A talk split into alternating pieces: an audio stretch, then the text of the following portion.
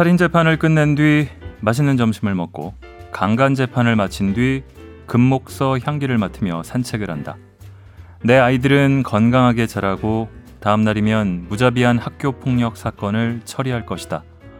세상이 평온하고 빛날수록 법정은 최소한 그만큼 참혹해진다.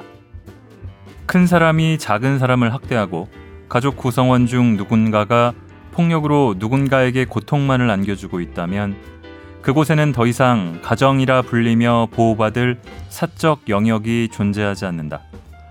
폭력이 난무하는 것보다 더한 공적 영역은 없다. 골라듣는 뉴스룸 책 읽는 순간 인생은 늘 찰나와 순간이 명매라는 곳이죠. 저는 여러분은 어떤 순간을 보내고 계신가요? 북적북적입니다. 저는 심영구 기자입니다.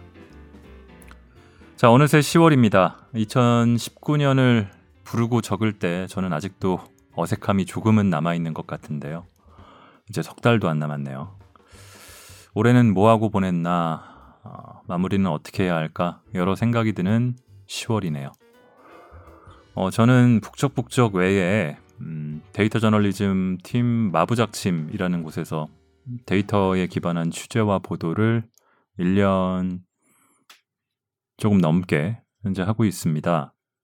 이 팟캐스트가 업로드 될 때쯤엔 최근 5년간 법적으로 부부였던 이들 사이에서 벌어진 살인 사건을 그 판결문 데이터를 중심으로 분석한 부부 살인 리포트를 방송 뉴스로 보도하고 웹 기사로도 내고 있을 때가 될 텐데요. 제가 이 기사를 쓰기 위해 취재를 하면서 부부 살인의 부부 살인 사건에 대한 판결문을 백수십 건 읽었는데요. 그 중에 눈길이 갔던 판결문이 하나 있었습니다. 지난 5월 10일에 울산지방법원에서 상해치사 부부 사이에 벌어진 상해치사니까 다치게 해서 죽은 거죠. 사건에 대한 판결입니다. 술에 취해서 식칼을 꺼내 들고 다 죽이겠다. 거의 덤벼드는 남편을 제지하던 아내가 그러니까 남편이 나를 찔러보라면서 칼을 아내한테 건네주고 계속 막 찔러봐 찔러봐 하니까 아내가 남편을 찔러서 사망하게 한 사건이었습니다. 조금은 길지만 제가 음, 선고형을 저렇게 정한 이유, 이 양형 이유를 상세하게 적은 이유가 이 판결문에 나와 있는데요. 그 부분을 좀 읽어보겠습니다. 피해자의 허망한 죽음을 애도함과 동시에 이러한 비극적 결과를 전적으로 피고인의 잘못으로만 돌릴 수 없는 사정을 일부 인정하고 이를 그 양형에 참작한 결과라는 점. 우리 사회에서 흔히 볼 수 있는 평범한 가정에서조차 개인의 음주 문제를 극복하지 못하고 이와 같은 비극적 결과에 이른 데 있어 우리 사회에 구조적인 문제는 없는지 돌아볼 필요가 있다는 점. 그리고 일반 폭력과 달리 가족이라는 친밀한 관계 속에서 지속적으로 반복되고 심화됨으로써 피해자 개인의 건강과 안전만이 아니라 가해자와 자녀, 그리고 그들이 살고 있는 사회의 건강과 안전에도 심각한 영향을 미쳐 결국 피해자를 가해자로 만들거나 세대 간에 전이되거나 사회 비행과 범죄로 확대되어 폭력을 구조화시키는 이 끔찍한 가정폭력의 참혹한 결과를 돌아보고 이를 근절하기 위한 모든 노력을 강구해야 할 필요가 있다는 점을 다시 한번 환기하고자 함에 있음을 여기에 굳이 부기에 둔다. 판결문 글투긴 합니다만 재판을 직접 받아보고 또 판결문을 읽어보신 분들이 얼마나 이 들으시는 분 중에 드실지 모르겠습니다만 판결문은 딱딱하고 건조한 문체입니다. 제가 이제까지 취재를 위해 읽었던 판결문들도 대개 그랬습니다. 그래서 여전히 좀 딱딱하긴 하지만 이 상해치사 사건 판결문이 눈에 들어왔는데 판사 이름을 보니까 누가 쓴 거지 하고 보니까 맨 위에 박주영 판사라고 적혀 있었습니다.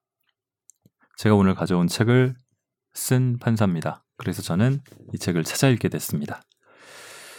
판결문은 그렇게 딱딱하고 건조하지만 판결문이 담고 있는 사건에는 그렇지 않죠. 법정에 사람이 있고 판사나 검사나 피고나 모두 사람인데 기록이 아닌 사람을 바라보려 노력했던 판사의 양형 이유를 담은 책입니다. 박주영 판사의 어떤 양형 이유 낭독을 허가해준 박 판사님과 출판사 김영사에 감사드립니다.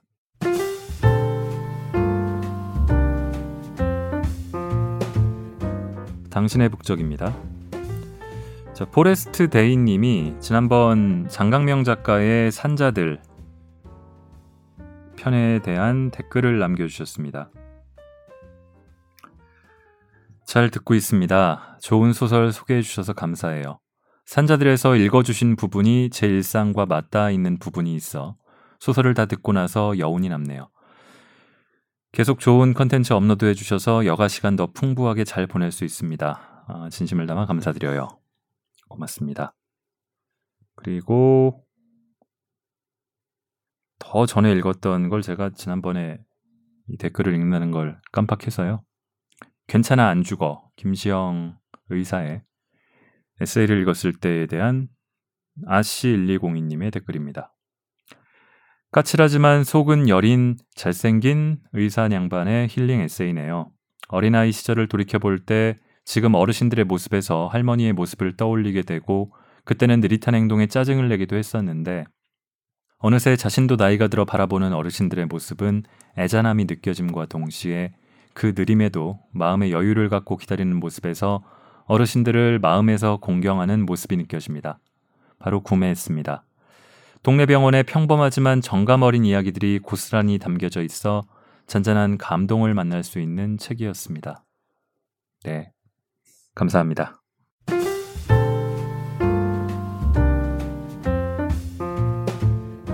자, 먼저 왜 이 어떤 양형 이유라는 책을 내게 됐는지, 그리고 판결문의 양형 이유에 어, 전형적이지 않은 조금은 별다른 내용을 적게 됐는지를 담은 프롤로그 부분을 일부 읽겠습니다.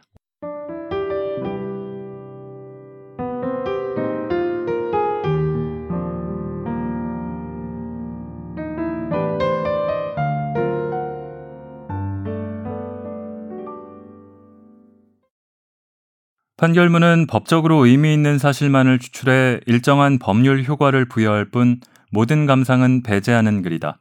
민사든 형사든 판결문은 매우 엄정한 형식과 표현을 써야 하는데 그나마 판사가 형식에 구애받지 않고 자신의 생각을 표현할 수 있는 유일한 곳이 형사 판결문의 양형 이유 부분이다. 양형 이유는 공소 사실에 대한 법적 설실을 모두 마친 후 판결문 마지막에 이런 형을 정할 수밖에 없었던 이유를 밝히는 곳이다. 죄질이나 전과, 피해 변제, 합의 여부, 재범의 위험성 등을 주로 기술한다. 형사합의부 판결은 사안이 중함으로 대개 양형 이유를 기재하나 형사 단독부 판결은 생략하는 경우도 흔하다. 나 역시 대부분 전형적인 내용을 쓰지만 피고인에게 특별히 전할 말이 있거나 사회에 메시지를 던지고 싶을 때는 양형 이유를 공들여 쓰곤 한다. 재판 기록은 일정 기간이 지나면 파쇄하지만 판결문은 영구 보존되므로 판결문의 사건의 내용과 양형 이유를 자세하게 기재해 그 사안을 항구적으로 알 수 있게 하려는 의도도 있다. 나는 그곳에서 법적 평가로 소실돼 버린 구체적 인간과 그들의 고통 일부를 복원해낼 수 있었다. 그러나 그럼에도 기록 뒷면의 눈물을 전부 담을 수는 없었다. 표현되지 못한 그들의 아픔과 나의 번민은 고스란히 내 가슴에 묻어왔다. 이 책을 내자는 제안을 받았을 때 판결문의 형식과 전혀 다른 글을 써야 한다는 사실이 낯설고 두려웠으나 뭔가에 홀리듯 그러자고 했다. 판결문이라는 건조하고 비정한 서사, 그 장르로는 도저히 담아낼 수 없는 사연들, 그 비감한 서정을 풀어놓지 않고서는 견딜 수가 없었던 모양이다. 성년 남자들이 꾸는 악몽 중 베스트를 꼽으라면 아마 다시 입대하는 꿈이 아닐까? 사시에 합격한 사람들은 다시 시험을 치르는 게 지독한 악몽이다. 사시에 떨어지고 다시 군대 가는 꿈은 최악이다. 꿈에서도 억울하고 기가 차니 악을 쓰며 깨곤 했다.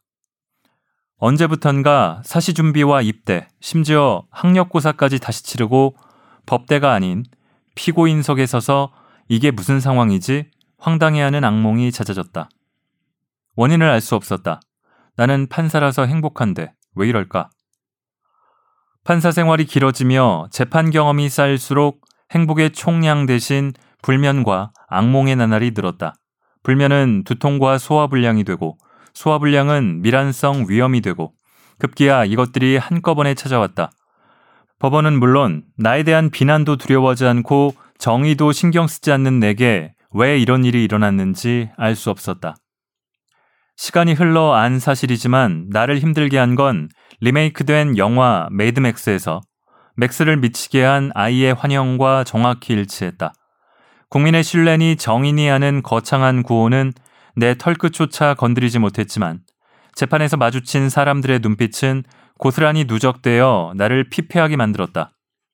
소년 재판을 할 때 보았던 아이들의 눈빛, 소년원으로 가며 울부짖던 눈빛, 집으로 가라고 했는데 더 당황하던 눈빛, 법정 구속되어 유치감으로 들어가는 피고인의 눈빛, 전 재산을 사기당한 피해자의 눈빛, 성폭행 피해 여성의 분노와 수치심 가득한 눈빛, 꽃 같은 딸이 살해된 부모의 눈빛, 빚에 쫓겨 떠도는 파산자의 눈빛, 퇴근해서 집으로 오지 않고 영정사진 속으로 가버린 아빠의 눈빛, 그 아빠의 영정 앞에 선 가족들의 눈빛, 그 눈빛들은 매드맥스의 아이처럼 내 목덜미를 잡고 놓아주지 않았다. 잊을만 하면 떠오르는 그들은 집요하게 따졌다. 당신은 구할 수 있었잖아요. 당신이 우리를 버렸잖아요. 당신은 그럴 힘이 있었잖아요. 우리가 정의를 맡겼잖아요. 정의를 찾아달라고 부탁했잖아요. 당신은, 당신은. 판사들이 쓰는 은어 중에 깡치 사건이라고 있다. 판단이 어려운 사건, 재판부를 몇 개나 거쳐온 사건, 누구도 처리하지 않은 채 캐비닛에 처박아 둔 사건, 결론이 보이지 않는 사건, 조정도 안 되는 사건, 장기 미제 사건 등을 일컫는 말이다. 책을 쓰는 내내 이 책이 마치 복잡한 깡치 사건의 기나긴 판결문처럼 느껴졌다. 개별 사건 판결문의 독자가 재판 당사자와 상급심이라면 이 책의 독자는 사법부에 정의를 맡겨둔 국민이다. 개별 사건 판결문이 당사자와 상급심을 상대로 결론의 정당성과 추론의 합리성을 설득하는 과정이라면 이 책은 과연 나 같은 자들에게 정의를 맡겨도 될지를 판단하기 위한 일종의 참고 자료가 아닌가 하는 생각이 들었다. 이 책은 곧 1심 판결문이고 독자는 당사자이면서 곧 상급심이다. 상급심은 1심의 결론을 받아들여 판결을 인용할 수도 있고 결론이 틀렸다고 파기할 권한도 있다. 이 책의 독자는 이봐, 당신은 틀렸어. 판사로서의 당신 삶을 파기한다. 는 주문을 낼 수도 있고 결론은 용케 맞췄군. 이 판결을 인용한다. 는 주문을 낼 수도 있다. 염치없게도 이 판결이 일부라도 인용되기를 바라지만 전부 파기되어도 항소는 없다. 국민은 불복할 수 없는 상급심이다.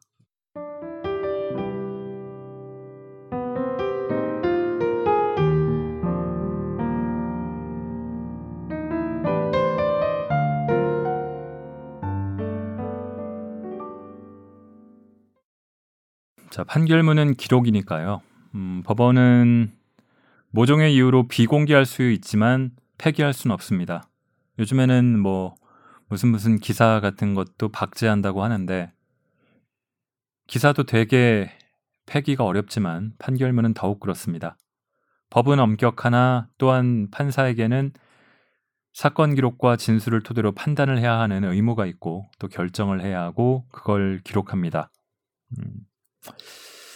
그만큼 무겁죠. 제가 부부살인 리포트가 말씀드렸던 그 기사에도 박주영 판사의 이 책과 판결문을 조금 인용했는데요.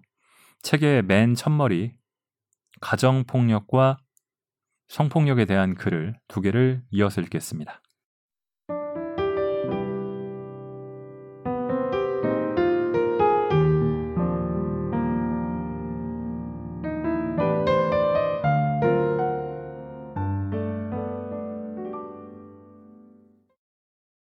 폭력이 난무하는 곳보다 더한 공적 영역은 없다.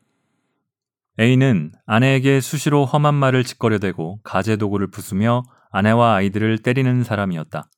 이른 더위에 연신 땀을 훔치던 어느 봄밤에도 A는 술에 취해 다 커버린 맏딸에게 입에 담기 힘든 욕설을 뱉었다.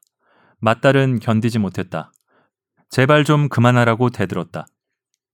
그날 A는 쇠망치로 딸의 눈 부위와 광대뼈, 뒷머리 등을 여러 번 때리고 발로 배를 걷어찼다. 특수상해로 구속 기소된 A는 자신의 잘못을 인정하면서 반성했다. 두 번의 벌금형 말고는 특별한 전과도 없었다. 팔순 노모는 아들의 부재를 힘겨워하며 눈물로 호소했다. A의 자백으로 재판은 첫 기일에 종결됐다. 피해자인 아내와 딸과 합의하지 못한 점을 고려할 때 징역 1년의 실형을 예상하고 선고 기일을 정했다. 선고를 며칠 앞뒀을 때 딸이 검찰을 통해 법정에 출석해 증언하고 싶다고 알려왔다. 흔치 않은 경우였으나 그녀의 의견을 존중해 변론을 재개한 후 증인 신문기일을 정했다. 심리적 안정을 위해 A와 방청객을 퇴정시키고 증인 지원관을 대동해 신문을 진행했다. A는 물론 방청객조차 없으니 안심해도 된다는 거듭된 설명에도 그녀는 수시로 주위를 둘러봤다. A가 듣고 있는 건 아닌지 경계했고 자기가 하는 말을 조서에 남기지 말아달라고 부탁하는 등 극도로 불안해했다. 증인 지원관을 동석시킨 뒤에도 깊은 숨을 몇 번이나 들이쉬고서야 겨우 증언을 시작했다. 그녀는 증언을 하는 내내 눈물을 흘리며 끊임없이 주위를 두리번거렸다. 불안하고 두서없는 어조로 A의 지속적 폭언과 폭행으로 가족들이 얼마나 큰 고통을 겪었는지 그런 환경에서도 자신은 장학금을 받으며 대학을 졸업해 대기업에 취직했고 유일한 형제인 남동생은 A와 일찍 사이가 멀어졌음에도 자신은 A와 동거하며 맞이의 역할을 다하고 가정을 지키려 얼마나 노력했는지 여러 노력에도 불구하고 결국 우울증으로 직장을 그만두게 되었는데 A에게 망치로 두들겨 맞아 상처까지 입고 보니 지금 자신이 얼마나 무기력하고 비참한지에 대해 진술했다. 그녀의 남동생은 경찰에서 A는 소주를 매일 3병 이상 마신다. 술을 먹고 기분 나쁠 때 특히 밖에서 모욕을 당하면 가족들한테 푼다. 술만 마시면 심한 욕설을 하며 우리를 때렸기 때문에 집을 나와 A가 잠들 때까지 기다린 적도 많다. 결혼도 하지 않은 누나 얼굴에 지울 수 없는 상처를 낸 걸 용서할 수 없다. 우리는 어릴 때부터 심한 우울증을 앓고 있었다. 누나는 횡단보도를 건널 때 눈을 감고 건너는 등의 이상 행동을 했다. 나도 극단적인 생각을 수없이 했다. 자해를 한 적도 있다. 누나가 너무 불쌍하다. 누나는 정말로 열심히 살았다. 앞으로 아버지와 누나가 두 번 다시 만나는 일이 없도록 해달라. 간곡히 부탁한다. 고 진술했다. 그가 법원에 제출한 탄원서에는 과거에도 몇 번이나 경찰에 신고하고 싶었지만 신고해봤자 금방 돌아와 사태가 더 심각해질 것을 알기에 그저 당하고만 살았다. 실제로 신고도 했지만 소용없었다. 따로 나가 살면 되지 라고 생각할 수 있지만 이런 일을 겪고 있는 가정은 집을 사거나 월세를 부담할 수 없는 경우가 대부분이다. 라고 적혀 있었다. A의 아내는 1986년부터 2004년까지 쓴 일기를 경찰에 제출했다. 그녀의 일기에는 이런 구절이 있었다. 애들 데리고 자신있게 나가 살지도 못하고 두들겨 맞아 멍든 게 어디 하루 이틀인가? 이젠 온몸이 아프다. 오늘은 너 같은 건 죽어야 한다면서 땅바닥에 머리를 쳐박고 목을 졸랐다. 한순간에 죽을 뻔했다. 급한 김에 신발짝을 들고 뛰쳐나와 사람 좀 살려달라고 외쳐댔다. 아무도 나오지 않는다. 요즘 사람들은 잘 도와주지도 않는다. 집에 경찰들이 여러 번 다녀갔다. 하도 자주 겪으니 첫째는 이제 신고도 잘한다. 병원에서 진단서 떼는 것도 쉬운 일은 아니다. 창피하고 돈도 제법 든다. 의사들도 은근히 무시해서 이러다 미치지 않을까 겁난다. 사는 게 지겹다. 마실 줄도 모르는 술을 홧김에 마시니 속이 답답해 미치겠다. 엉엉 소리내어 울고 싶다. 이 세상 떠나가도록. 그러면 속이 시원해질까? 작년 겨울에 맞아 생긴 얼굴 흉터는 아직 그대로다. 맞은 곳은 담이 되어 몸 여기저기가 결린다. 너무 아프다. B는 피해자인 동거녀의 옆구리를 부엌칼로 찔러 6주 상해를 가한 내용으로 구속 기소됐다. 지적 장애인이자 소아마비로 왼쪽 팔다리를 잘 쓰지 못하는 피해자는 딸만 다섯인 집에 마디로 태어났다. 장성한 후에는 가족과 일절 연락을 끊었다. 비를 만나기 전 지적 장애인이던 남편과의 사이에서 딸과 아들을 낳았으나 극심한 갈등으로 10여 년 전 시댁을 나온 이후 교류하지 않았다. 비와 피해자는 비가 교도소에서 출소한 후 동거하기 시작했는데 피해자 명의의 영구 임대 아파트에서 피해자가 받는 장애 수당 80만 원으로 생활했다. 비는 사회복지사와의 상담에서 암자에서 심부름꾼 노릇을 하는 피해자가 불쌍해 함께 산에서 내려와 동거하게 됐는데 끝까지 책임질 거다라고 말했다. 피해자는 사회복지사에게 비가 술을 안 마시면 잘해준다. 비 덕분에 일상생활을 유지하고 있는데 주변에 도와줄 지인도 없고 글도 모르고 지적 능력도 부족해 홀로 지내는 것이 두렵다. 비와 계속 동거하고 싶다고 말했다. 비는 이 사건 이전에도 폭력행위 등 처벌에 관한 법률 위반죄로 여러 번 징역형을 선고받았다. 이 사건 직전에는 피해자의 얼굴과 가슴을 마구 때리고 볼펜으로 피해자의 오른쪽 팔뚝을 내리찍어 실형 7개월을 선고받고 복역하기도 했다. 피해자는 그 사건으로 병원에 입원까지 했지만 퇴원한 후에도 비와 같이 살기를 원했다. 사회복지사에게도 비는 나를 받아준 고마운 사람이며 술을 마시고 폭행을 하긴 했지만 사람은 착하다고 말했다. 피해자가 칼로 찔렸던 당시 현장에 출동한 119 구급대원들은 피해자는 소장의 상당 부분이 복부 밖으로 쏟아져 나온 상태에서 모로 누워 있었다. 비에게 피해자가 다친 경위를 물어보니 피해자가 스스로 칼로 찌른 것 같다며 횡설수설했고 비는 피해자를 발로 툭툭 건드리며 이미 죽은 것 같은데 병원에 갈 필요 있나? 내장 나온 건 또 처음 보네. 라고 말하며 태연하게 앉아 있었다고 진술했다. 자칫하면 사망에 이를 만한 중상을 입었음에도 피해자는 여전히 비에게 의존하는 모습을 보였다. 자해한 것이고 비는 죄가 없다며 거듭 비를 두둔했고 경찰에서는 비를 너무너무 사랑한다 고 진술했다. 비는 법정에서 피해자가 자해를 한 건데 사회복지사와 경찰 등 주변 사람들이 피해자를 겁박하는 바람에 자신이 억울한 옥살이를 하고 있다고 주장했다. 이 사건은 처음부터 B가 범행을 부인했고 피해자도 자해를 했다고 진술하는 바람에 단순 자해 사건으로 묻힐 뻔했다. 하지만 피해자를 담당한 사회복지사의 관심과 B와 피해자 사이의 폭력 사건을 담당한 적이 있는 한 경찰관의 끈질긴 설득으로 기소에 이르렀다. 이 경찰관은 법정에서 주변에서는 가정 내 폭력에다 증거도 없고 피해자가 자해라고 진술했으니 괜히 나서지 말라며 수사를 말렸지만 피해자를 그냥 두고 볼 수 없었다고 증언했다. 그들도 한때는 뜨겁게 사랑했을 것이다. 처음 대면한 사랑은 그들에게도 같은 표정이었을 것이다. 학교에서, 공사판에서, 아래 위 마을에서, 회사에서, 시위 현장에서, 부모들의 약속으로, 우연히 스친 인연으로, 누군가의 선의로 그렇게 만났을 것이다. 독사과를 든 계모도, 가문의 악연도, 신분의 차이도, 불투명한 미래도, 성격 차이도, 경제적 곤궁함도 개의치 않았을 것이다. 열렬히 사랑한 그들은 죽을 때까지 행복하게 살아야만 했다. 그러나 법정이라는 무대에 오른 드라마에는 해피엔딩이 없다. 결혼한 지 얼마 지나지 않아 경제적 상황이 발목을 잡기 시작했다. 성격도 예상 밖이었다. 둘만의 가정에 자꾸만 누군가가 틈입해 말썽을 일으키기도 했다. 그들은 자존심에 상처받고 신음했다.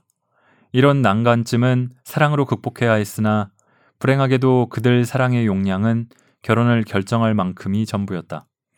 밥상이 날아가고 가재 도구가 부서졌다. 처음에는 살림살이였지만 이내 코와 이가 부러지고 갈비뼈가 으스러졌다. 아이들이 가장 예쁠 때가 항상 지금이듯 사랑이 가장 필요한 때도 바로 지금이다. 지나간 사랑의 관성으로만 나아가는 가정은 오래 지속되지 못한다.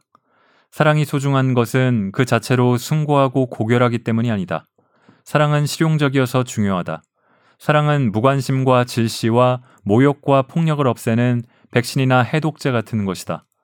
증오가 왱왱거리며 삶을 위태롭게 할 때 무엇보다 사랑이 필요하지만 그들 사랑은 이미 바닥나버렸다.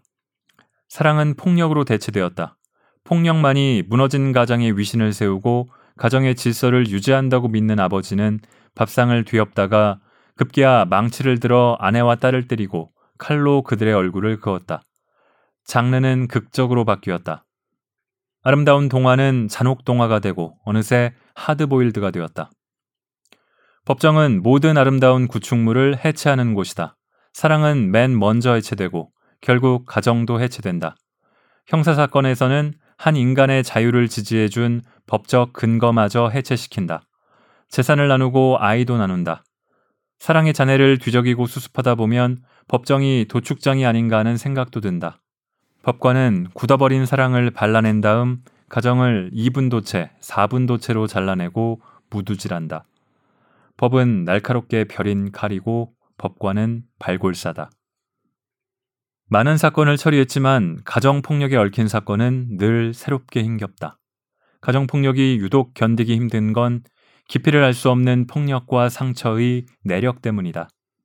무덤덤해지다가도 피해자들 내면의 깊은 고통이 기습적으로 전이되면 불에 댄 듯 화들짝 놀란다. 도대체 어떻게 이런 상황을 견뎠을까? 적응과 망각은 놀라울 정도로 사람을 강하게 만든다. 암울한 현실을 애써 잊고 하루빨리 일상으로 복귀하고픈 본능은 집요하다. 상대가 아무리 숱한 악행을 저질러도 그 사람이 나의 삶에 절대적 영향을 미치는 경우 쉽게 포기하고 용서한다. 평온한 삶을 지속하고 싶은 관성은 이성이라는 브레이크를 마모시키고 무력화한다. 상처를 얼기설기 봉합하고 활시위처럼 재빨리 일상으로 되돌아오지만 그 복귀의 탄성에 날아간 화살은 각자의 가슴 깊숙이 박히기 마련이다. 어쩌면 그처럼 완강한 관성은 아이들 때문이었는지도 모른다. 가난에, 주정에, 폭력에, 지옥 같은 하루하루와 희망 없는 미래에 안녕을 고하고자 보따리를 싸고 아이에게 마지막 짜장면 한 그릇을 먹이려 들렀을 동네 어귀 중국집에서 눈물을 흩뿌리며 아이가 짜장면 먹는 모습을 보다 자신의 고통을 아이의 웃음과 맞바꾸겠다 마음먹고 발길을 돌린 어머니가 얼마나 많을까. 어쩌면 어머니의 발길을 돌린 건 아이의 염원이었을지도 모른다. 아이는 어머니의 시선을 못 본 척하며 세상에서 가장 맛있게 짜장면을 먹었을 게다. 면발 한 올 한 올에 어머니와 자신의 미래가 걸려 있다는 것을 본능적으로 알았을 게다. 아이들이 모두 천진한 것은 아니다. 예상치 못한 짜장면은 불안하고 행복하지 않은 어머니를 둔 아이들은 영악하다. 실제 형사법정에 있다 보면 도저히 이해할 수 없는 용서와 합의를 무수히 목격한다. 수년간 며느리를 강간한 시아버지를 며느리와 아들이 용서하고 자신의 어린 딸을 강간한 친구와 합의하고 친딸을 강간해 임신까지 시킨 계부의 선처를 구하는 어머니조차 그리 드물지 않다. 잔인한 진실을 외면한 거짓 용서와 일방적 희생은 폭력을 증폭시키는 고출력 앰프다. 용서한 자는 결국 용서받은 자에게 살해되고 걷잡을 수 없는 지경이 되어 다시 법원으로 돌아온다. 누군가 좀 더 일찍 개입했더라면 하는 안타까움을 지울 수 없다. 앞서 든 두 사건은 형사 단독 재판을 할 때 다뤘던 사건이다. 사안의 내용으로 보면 숱한 가정폭력 사건 중 특별한 케이스도 아니었다. 그럼에도 이 사건들이 유독 기억에 남은 이유는 피폐해질 대로 피폐해진 맏딸이 증언하던 모습이 충격적이었고 지적 장애인인 피해자가 계속 자해를 주장하며 피고인의 석방을 호소했기 때문이다. 첫 번째 사건의 A는 특별한 범죄 전력이 없는 사람이라 양형이 고민됐다. 두 번째 사건은 죄질이나 B의 범행 전후 정황을 고려해 보니 양형은 어렵지 않았다. 하지만 소아마비의 가벼운 지적 장애까지 가진 채 가족과 세상에서 소외돼 힘겹게 살아온 피해자에게 유일하게 곁을 내어준 B를 무겁게 벌하는 것이 과연 피해자를 위한 최선의 조치인지 고민됐다. B로부터 겪을지 알 수 없는 미래의 신체나 생명의 위협보다 B의 부재로 지금 당장 겪을 수밖에 없는 사회적 소외와 외로움이 피해자에게는 더 감당하기 어려운 건 아닌지. 신산스러운 삶을 근근히 이어가는 피해자와 같은 사회적 약자를 가정폭력으로부터 구호하고 사회의 구성원으로 품어줄 수 있을 만큼 사회가 성숙했는지에 대한 의구심 때문에 고민을 거듭했다. 첫 번째 사건에 대한 검찰의 구형은 3년 6개월이었고 두 번째 사건은 5년이었다. A에 따른 법정에서 A의 지인 중 법을 잘 아는 사람이 A가 금방 석방될 거라고 해 매우 불안하다. 엄벌은 기대하지도 않으니 제발 A로부터 멀리 떠날 수 있도록 짐 쌀 시간만이라도 달라고 호소했다. 나는 두 사건 모두 징역 4년의 실형을 선고했다. 첫 번째 사건은 항소심에서 합의되어 A는 징역 2년에 집행유예 3년으로 석방되었고 두 번째 사건은 항소가 기각되어 징역 4년이 유지됐다. 깊은 고민 끝에 내가 한 것이라곤 피해자들에게 4년의 시간을 벌어준 것 뿐이었다. 그나마 A는 7개월가량 구금되었던 게 전부다. A의 딸이 A로부터 몇 발짝이나 떨어졌는지 B의 구금 기간 내내 옥바라지 하던 피해자는 비 없이 잘 견디고 있는지 문득문득 궁금해진다. 나는 진심으로 그녀들이 A와 B로부터 독립해 훨훨 날아가기를 바라지만 간혹 그녀들이 그들로부터 온전히 벗어나는 데는 4년도 부족할지 모른다는 생각이 들곤 한다. 무력하다는 느낌이 자주 들지만 공권력 중 가장 강력한 국가의 형벌권은 가장 늦게 최소한으로만 발동되는 것이 현실이다. 나머지는 그녀들의 몫이다. 최근 통계에 따르면 2, 3일에 한 번꼴로 가정폭력에 의한 사망자가 발생하는데 아동학대는 2017년 22,367건이었고 사망자는 37명이었다. 그리고 2018년 10월 22일 전 남편이 이혼한 아내를 살해한 강서구 전처 살인 사건이 발생했다. 아버지를 사형에 처해달라며 청와대에 청원글을 올렸던 피해자에 따른 국정감사에서 아무리 신고해도 소용이 없었다고 증언했다. 아래 글은 두 사건의 판결문에 공동으로 설시한 양형 이유 중 일부다. 가정폭력과 아동학대의 양형 이유를 적는 날은 언제나 비감하다. 해가 지면 세상살이에 시달린 모든 이는 절인 배춧잎처럼 녹초가 되어 타박타박 집으로 돌아가고 그곳에서 위로받고 잠이 든다. 실증적 연구 결과를 동원할 필요도 없이 가정 내 폭력은 인간의 마지막 안식처를 파괴하고 가족 구성원들을 더 이상 의지할 곳 없는 극한의 상황으로 내몬다는 점만으로도 용서받을 수 없는 범죄다. 당 원이 감히 이 사건 피해자를 포함한 가정폭력의 피해자들이 장구한 세월 겪어왔을 고통의 무게를 전부 공감했노라고 말할 수는 없겠지만 기록에 비치는 고통의 한 자락만으로도 충분히 고통스러웠다. 가정폭력 사건의 피해자들이 겪었거나 여전히 시달리고 있을 악몽의 편린만을 기록과 재판을 통해 마주했을 뿐임에도 그 상흔에 놀랄 지경이라면 피해자들이 겪었을 그 고통의 심연이 도대체 어느 정도일지 가늠되지 않는다. 이 사건의 피고인을 포함한 가해자들이 훈육의 목적으로 혹은 세상살이의 고단함을 해소하기 위해 혹은 이런저런 이유로 술 기운을 빌려 저지른 악행의 결과는 참혹하다. 거듭 강조하지만 우리 사회의 가정폭력에 대한 불개의 풍조는 극복되어야 한다. 가정은 사적 영역이므로 공권력 개입은 가급적 자제되어야 하고 신중해야 한다는 명제는 그 가정이 가정으로서 최소한의 기능을 유지하고 있을 때에만 성립될 수 있는 것이다. 큰 사람이 작은 사람을 학대하고 가족 구성원 중 누군가가 폭력으로 누군가에게 고통만을 안겨주고 있다면 그곳에는 더 이상 가정이라 불리며 보호받을 사적 영역이 존재하지 않는다. 폭력이 난무하는 곳보다 더한 공적 영역은 없다. 타인의 몸을 자유롭게 만질 수 있는 사람은 오직 그 타인뿐이다.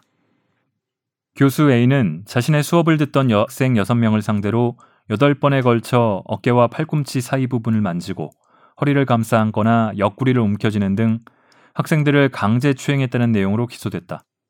A의 성적 농담과 여학생들에 대한 지속적인 신체 접촉 등 부적절한 처신에 관한 소문이 돌기 시작하자 당시 부학생 회장이던 B는 학생 상담센터를 찾아가 이 문제를 담당자에게 털어놓았다.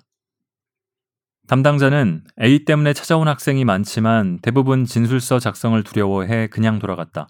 B 학생이 대표로 진술서를 받도록 협조해주면 고맙겠다고 했다. B는 이 사건 피해 학생 일부와 다른 학생들을 찾아다니며 피해 내용을 청취하고 진술서를 받았다. A에 대한 교내 징계 절차가 지지부진하고 A가 피해 학생들을 회유하거나 위협적인 분위기를 조성하자 B는 이 사건을 형사 고발하기로 마음먹고 전공 교수가 추행하고 폭언했다. 신고자는 학과 4학년 여학생들로 계속 추행을 당했고 여학생들이 모여 신고한다. 카페나 조용한 곳에서 만나 얘기하고 싶다는 내용으로 112에 신고했다. 피해 학생 C의 진술이다. 당한 일이 너무 많아 일일이 특정할 수는 없지만 수업 시간에 제 옆을 지나가며 여러 차례 팔뚝을 만졌습니다. 또 지하철 성추행 사건을 얘기하다가 뜬금없이 야동에 대한 말을 꺼내면서 이제껏 야동 한 번이라도 안 본 사람 있나? 라는 질문을 했어요. 저는 별 생각 없이 손을 들었는데 그때부터 정말 한 번도 안 봤냐? 순진한 척 하는 거지. 어떻게 한 번도 안 볼 수가 있냐? 고 반복해서 말씀하셨어요. 그 후 수업 시간에 저를 호명할 때 야동을 한 번도 보지 않은 시학생이라고 부르셔서 매우 불쾌했습니다. 한 번은 사무실에서 갑자기 참 예쁘다고 말씀하시며 작년까지는 애기 티가 났는데 이제는 처녀처럼 예쁘다고 하셨는데 저는 그 상황도 매우 모욕적이었습니다. 피해 학생 D의 진술이다. 강의실 맨 앞자리에 앉아 있었는데 갑자기 제 오른쪽 팔뚝 밑 부분을 손으로 잡으면서 말을 걸었어요. 여자 팔뚝은 근육이 발달하지 않아 가슴을 만지는 것과 똑같이 느낀다고 알고 있어서 수치심을 느꼈던 거예요. 피해 학생 이의 진술이다. 교수님 차를 탄 적이 있는데 제 부모님이 교수님과 연배가 비슷하다고 말씀드렸더니 교수님이 저에게 나는 딸뻘로 생각한 적 없는데 라고 말을 흐리면서 손바닥으로 조수석에 앉아있던 제 뒤통수를 한 차례 쓰다듬었습니다. 단둘이 있던 상황이라 무섭기도 했고 멘토 교수라 뭐라고 말하기가 어려워 그냥 참고 지나갔어요. 터치하는 게 싫어요. 피해 학생 F의 진술이다. 교수님 연구실로 찾아가 과제물이 등록된 것을 확인한 후 그 자리에서 나오려는데 교수님이 손으로 오른쪽 옆구리를 움켜잡았습니다. 당황스럽고 짜증이 나면서 속으로 뭐 이런 새끼가 다 있나 라는 생각이 들었어요. 하루 종일 생각났지만 남자친구가 화낼까봐 말도 못했어요. 성범죄는 증거가 부족해 유무죄 판단이 어렵고 결론에 따라 피해자와 가해자에게 가해지는 고통이나 불이익이 크기 때문에 양형에 있어서도 고려할 요소가 많아 힘든 사건이다. 사람의 진술 말고는 객관적 증거가 부족하고 피고인에게 가해지는 불이익이 크다는 점에서 뇌물죄 등이 성범죄와 유사한 면이 있으나 이 역시 성범죄와 비교하기는 어렵다. 재판의 결론이 개인과 사회에 미치는 영향에서 큰 차이가 나기 때문이다. 성범죄의 다른 특징은 비교적 증거가 명확하더라도 피고인이 억울함을 호소하며 다투는 경우가 많다는 것이다. 유죄가 확실하더라도 사회적 지위나 가족을 생각해 무슨 일이 있어도 자백은 할 수 없는 심리적 기제가 작동하기 때문이다. 기소되어 법정까지 오면 타협의 지점이 없다는 점에서 피고인이나 피해자 모두 곤혹스러운 상황에 처한다. 자신의 대부분을 걸어야 하는 피해자도 절박하기는 마찬가지다. 가벼운 성범죄라 하더라도 수사기관 조사부터 법정에까지 서야 하는 피해자의 고통은 극심하다. 한 사람의 무고한 범인을 만들면 안 된다는 법원은 언제나 유효하지만 판사는 한 사람의 억울한 피해자를 내버려둬서도 안 된다. 내 판단으로 누군가는 모든 것을 잃는다. 아찔하다. 눈을 부릅떠야 한다. 주어진 모든 감각을 동원해야 한다. 과연 누가 거짓말을 하는가? 성범죄의 유무죄 판단을 어렵게 하는 가장 큰 원인은 객관적 증거가 부족하다는 것이다. 한 식당에서 강제추행을 한 피고인이 법정 구속되자 그의 아내가 억울함을 호소해 세상이 떠들썩해진 적이 있었다. 당시 피고인 측 입장에 선 사람들의 핵심 주장 역시 도대체 무슨 증거가 있냐는 것이었다. 민사재판이라면 원고, 피해자의 진술은 주장에 불과할 뿐 증거가 될 수 없다. 그러나 형사재판에서는 그렇지 않다. 피해자의 진술은 가장 중요한 증거다. 내가 증거다 라는 구호는 레토릭이 아니다. 객관적 증거가 충분하다면 재판에서 다툴 여지조차 많지 않다. 피고인은 판사가 피해자의 말만 듣고 유죄를 인정한다고, 피해자는 판사가 피고인의 편만 든다고 비판하지만 실제 형사재판은 그렇게 단순하거나 일방적인 절차가 아니다. 성범죄에서 가장 중요한 증거인 피해자 진술은 시종일관 면밀히 검토된다. 고소에 이른 경위, 고소의 시점, 최초 진술 및 그 이후 여러 진술들과 최종 법정 진술 사이에 차이가 있는지, 그 차이가 시간의 경과에 따른 자연스러운 것인지, 아니면 진술 내용이 너무 흔들림이 없어 오히려 자규적인 것은 아닌지, 피고인의 진술과는 어떤 차이가 있는지, 스스로 경험하지 않으면 알기 어려운 내용이 포함되어 있는지 등 피해자 진술 자체의 일관성과 구체성을 먼저 따진다. 그그후 피해자 진술이 다른 간접 증거, 예를 들면 피해자가 주장하는 시점의 날씨나 숙박업소의 영업시간, 통화기록, 문자나 카카오톡 메시지, 술집에서 만났다면 술집의 위치, 내부 상황, 주변 사람들의 진술 등과 부합하는지 등을 따진다. 이 과정에서 피해자는 피고인과 변호인의 무자비한 신문을 견뎌야 한다. 이런 과정을 거쳐 피해자가 신체 접촉이나 성관계 사실을 허위로 진술하는 것이 아니라고 밝혀져도 바로 유죄가 인정되는 것도 아니다. 피고인의 행위가 법률상 추행에 해당하는지, 성적 자기결정권의 침해인지 여부 등에 대한 규범적 해석이 남아있는 경우가 많기 때문이다. 사실관계라는 강을 건너고 다시 해석이라는 늪지를 통과해야 하는 것이다. 성범죄의 유무죄 판단이 어려운 다른 원인으로는 규범의 추상성을 들 수 있다. 법조항 중 가장 명확한 편에 속하는 형법 제250조 1항 살인죄는 사람을 살해한 자는 사형, 무기 또는 5년 이상의 징역에 처한다고 규정되어 있다. 사람을 살해했다는 부분을 구성 요건이라 부르고 법정형을 정한 부분을 법률 효과라고 부른다. 법률 효과는 비교적 명확하지만 구성 요건은 해석이 필요하다. 살인죄의 구성 요건 중 사람이라는 부분은 해석상 별다른 의문이 없을 것 같지만 그렇지 않다. 살인죄에서 정한 사람의 시기와 종기에 관한 의견이 구구하다. 이런 해석 차이는 실제로 큰 의미가 있다.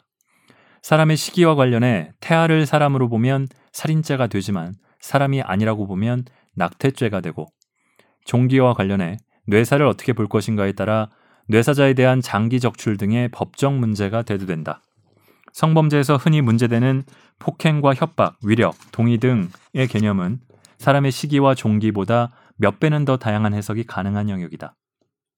사실관계가 증거, 특히 피해자 진술의 신빙성을 주로 따지는 영역이라면 해석은 문자의 의미와 가치관, 감수성의 영역이다. 해석은 옷감과 비슷하다. 작은 옷에 억지로 몸을 우겨 넣으면 단추가 터져버리지만 옷감에 신축성이 있다면 가능하다. 그러나 아무리 신축성이 있어도 담을 수 있는 용적에는 한계가 있다. 그렇다고 고무자루를 옷이라고 할 수는 없다. 이는 법의 외피만 둘렀을 뿐 규범이라 부를 수 없다. 법과 같은 규범은 정해진 사이즈가 있어야 기준이 될 수 있기 때문이다.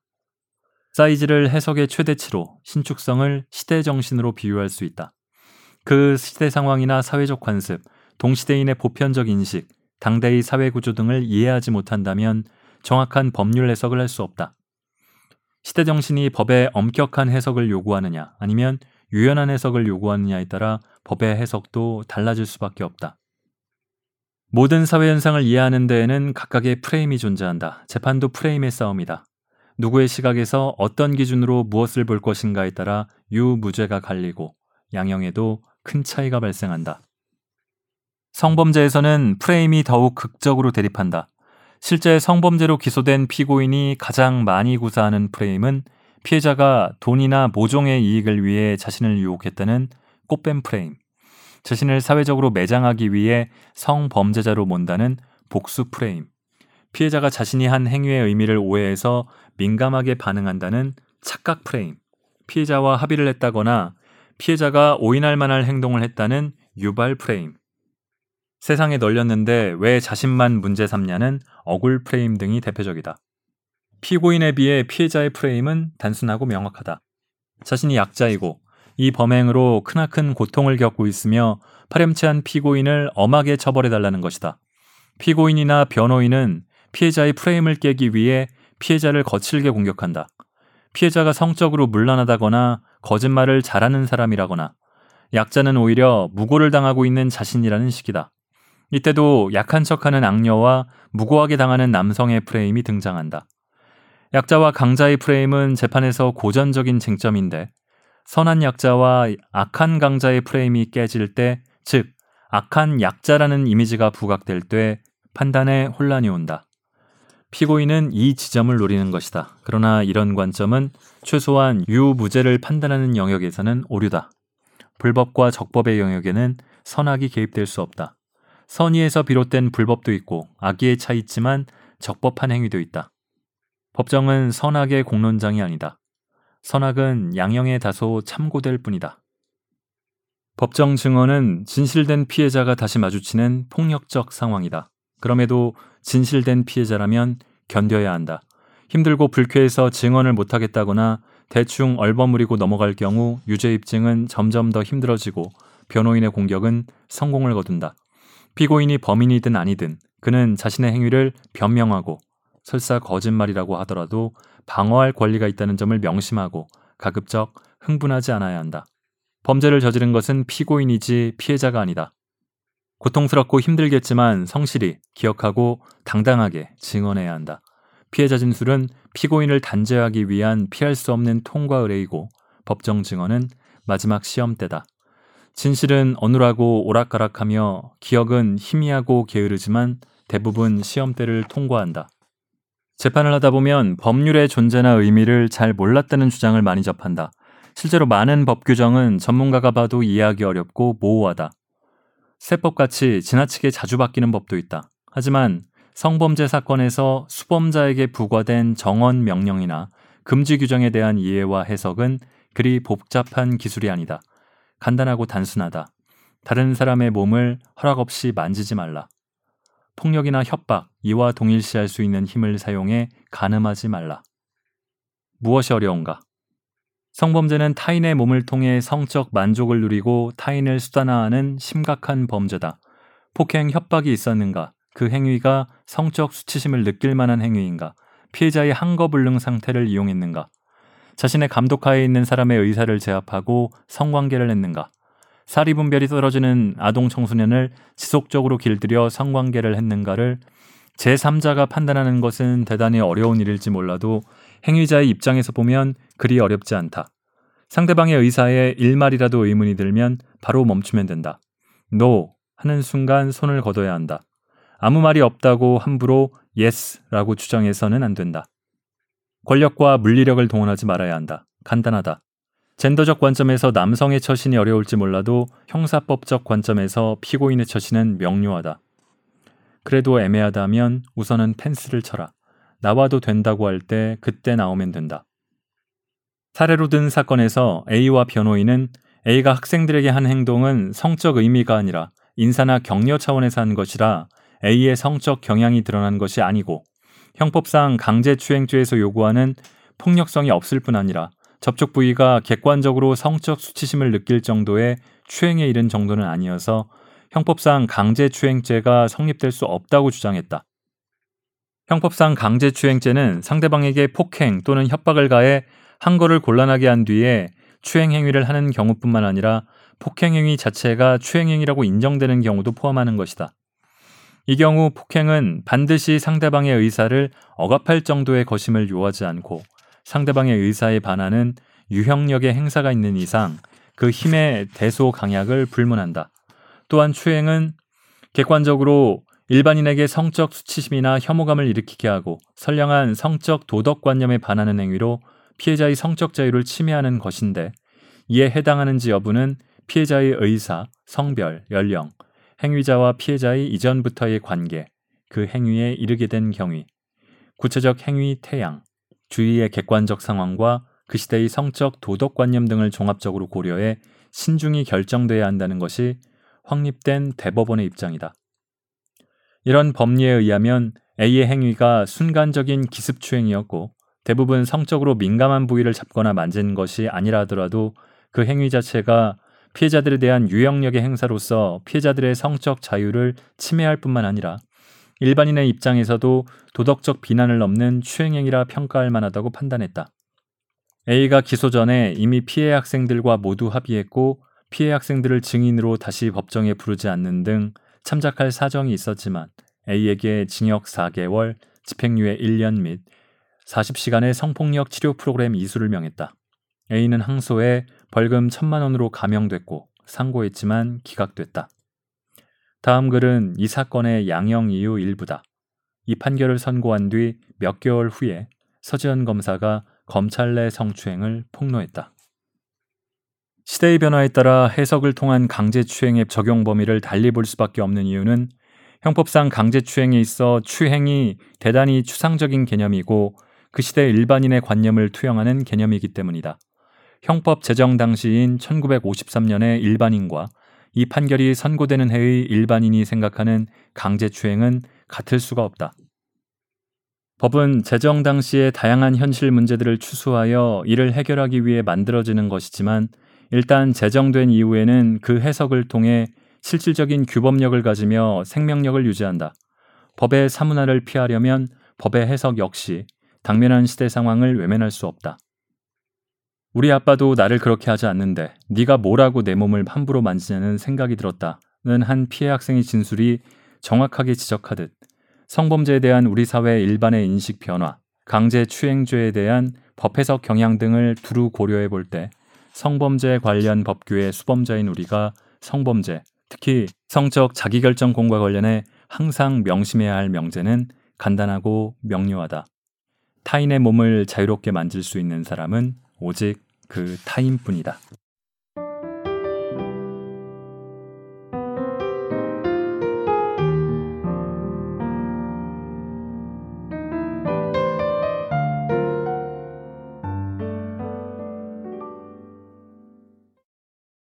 자, 이렇게 주로 형사부에서 그리고 가정폭력, 소년범을 부산, 울산 이쪽 지역에서 주로 있으면서 판결을 해온 박주영 판사의 갖은 양형 이유들이 이 책에 쭉 나옵니다.